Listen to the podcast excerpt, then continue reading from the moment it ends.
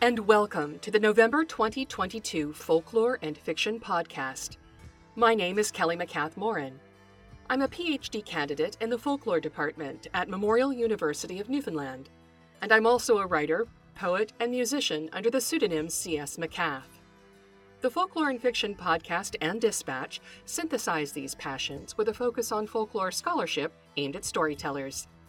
You'll find the Folklore and Fiction archive along with the rest of my work online at folkloreandfiction.com. Interested listeners will find a link to the current dispatch in the show notes where a more comprehensive record of this episode can be found, including a bibliography and other references.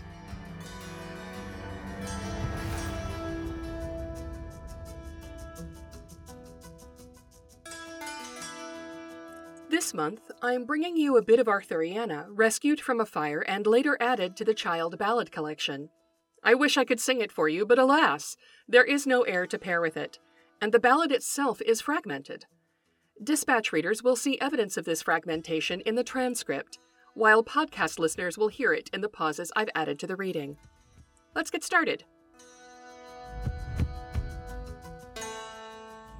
The Marriage of Sir Gawain.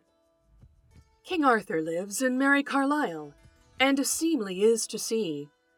And there he hath with him Queen Guinevere, that bride so bright of blee. And there he hath with him Queen Guinevere, that bride so bright in bower, and all his barons about him stood, that were both stiff and stour. The king kept a royal Christmas, of mirth and great honour, and when and bring me word what thing it is that a woman will most desire.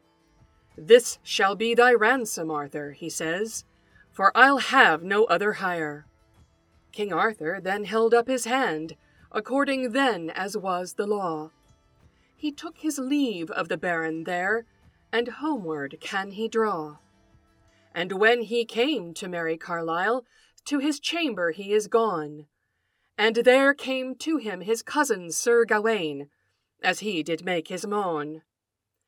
And there came to him his cousin Sir Gawain, that was a courteous knight.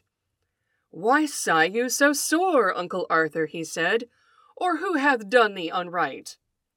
O peace, O peace, thou gentle Gawain, that fair may thee befall. For if thou knew my sighing so deep, thou would not bewail at all. For when I came to Tarn Wadling, a bold baron there I fand, with a great club upon his back, standing stiff and strong. And he asked me whether I would fight, or from him should be gone, or else I must him a ransom pay, and so depart him from. To fight with him I saw no cause, methought it was not meet, for he was stiff and strong withal, his strokes were nothing sweet. Therefore this is my ransom, Gawain, I ought to him to pay. I must come again, as I am sworn upon the New Year's Day, and I must bring him word what thing it is. Then King Arthur dressed him for to ride in one so rich array, toward the foresaid tarn Wadling, that he might keep his day. And as he rode over a moor, he see a lady where she sat. Betwixt an oak and a green holland, she was clad in red scarlet and there, as should have stood her mouth, there was set her eye. The other was in her forehead fast, the way that she might see. Her nose was crooked and turned outward, her mouth stood foul awry. A worse formed lady than she was, never a man saw with his eye. To helch upon him, King Arthur, this lady was full fain.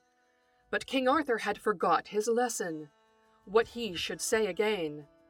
What knight art thou? the lady said, that will not speak to me. Of me be thou nothing dismayed.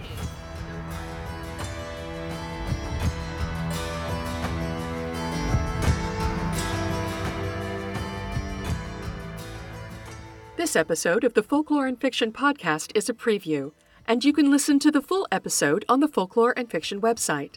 Just click on the dispatch link in the show notes or go to folkloreandfiction.com and sign up for a free account. Thanks very much for your interest. Copyright 2019 to 2023. Kelly S. MacCath Morin.